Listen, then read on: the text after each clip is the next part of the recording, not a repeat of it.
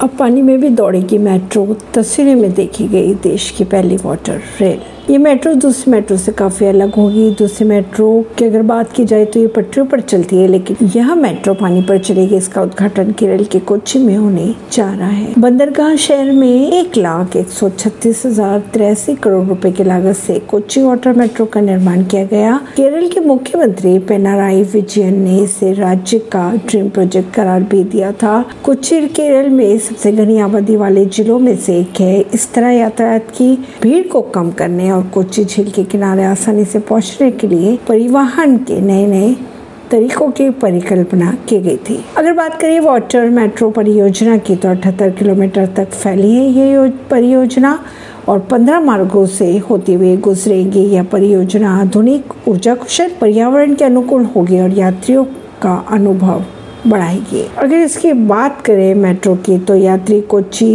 एक कार्ड का इस्तेमाल करके कोची मेट्रो और वाटर मेट्रो दोनों में यात्रा कर पाएँगे। कोई भी टिकट डिजिटल रूप से बुक किया जा सकता है। कोची वाटर मेट्रो परियोजना से लगभग एक लाख से ज़्यादा द्वीपवासियों को लाभ होगा। परियोजना कमर्शियल प्रॉपर्टी डेवलपमेंट और टूरिस्ट आधारित पहलुओं के माध्यम से जीविका में भी सुधार लाएगी। ऐसी ही खबरों को जानने के लिए जुड़े रहिए जनता से रिश्ता पॉडकास्ट से। परवीन दिल्ली से।